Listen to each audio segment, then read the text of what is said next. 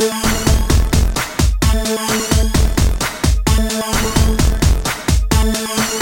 had two bags of grass, 75 pellets of mescaline.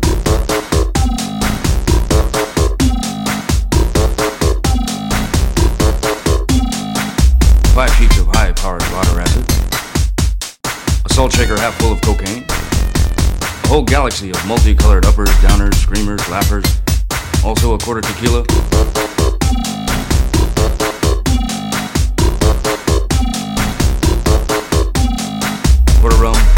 Of beer, pint of raw ether, two dozen ink.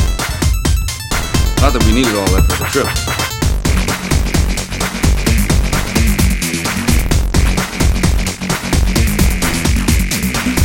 Once you get locked into a serious drug collection, the tendency is to push it as far.